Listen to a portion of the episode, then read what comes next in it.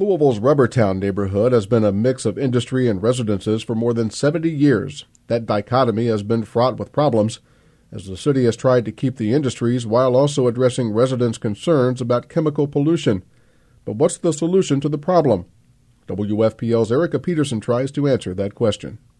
Eboni Cochran says there's a lot to like about her neighborhood in Louisville's West End. You make a right and you will hit lots of green space, beautiful parkway with beautiful tall trees with nice houses. Cochran is a leader with a volunteer group called REACT, Rubbertown Emergency Action. But if you make a left off of my street, you are going to run into lots of railroad tracks. And on the right, you're going to start seeing um, the beginnings of Rubbertown chemical plants. And there's the but. Pretty much everyone I spoke with for this series, from Park DuValle to Riverside Gardens, said they like living where they live. But the health and safety problems, past, present, and potential, seriously affect their quality of life. So, what's the answer? Do you kick out the industry, move the people, or find some middle ground where everyone can coexist? And for people who have spent their lives worried about toxic emissions from Rubbertown, is it even possible to coexist?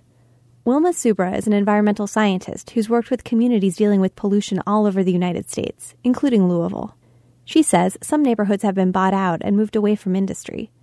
This reduces their exposure to chemicals, but introduces other problems. It tears apart the social fabric of the community because they live together.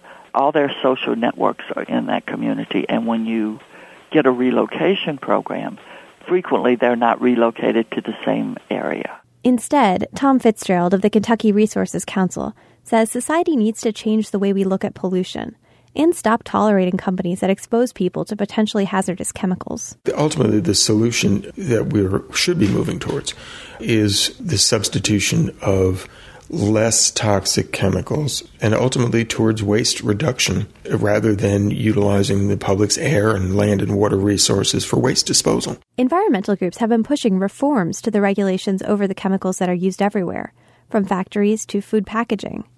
The Toxic Substances Control Act, or TSCA, is supposed to regulate toxic chemicals. But Elizabeth Crowe of the Kentucky Environmental Foundation says in reality it falls short. You know, most people, you know, living nearby a facility or even most people of us who go shopping at the grocery store assume that if we buy a product or if a company is using a, a chemical in their manufacturing process, that they wouldn't be allowed to do that if the if the chemical was actually not safe. And unfortunately, that's not the case. Under TSCA, the EPA needs evidence that exposure to the chemical in the quantities it's used in is dangerous. Only then can it require product testing. Eboni Cochran of REACT says that logic is fundamentally flawed. The burden of proof should not be on residents. So we shouldn't be have to bring scientific proof that these chemicals are harming us. Cochran and Crowe support a bill in Congress called the Safe Chemicals Act. It would require the industry to prove chemicals are safe before they're allowed to enter the market. Chemical companies say they're on board with TSCA reforms the American Chemistry Council has publicly said it's willing to work toward a bipartisan solution, but it has major problems with the proposed legislation. The industry group spent more than $7 million in lobbying last year, and some of that was against the Safe Chemicals Act.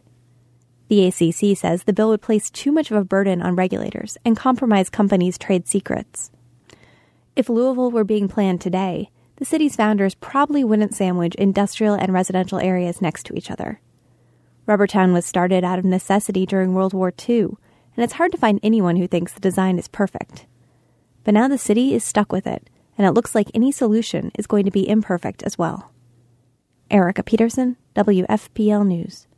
Erica's reporting on health issues in Rubbertown was undertaken as a California Endowment Health Journalism Fellow at the University of Southern California's Annenberg School of Journalism. To read this and other stories in the series, go to WFPL.org and search on Rubbertown Health.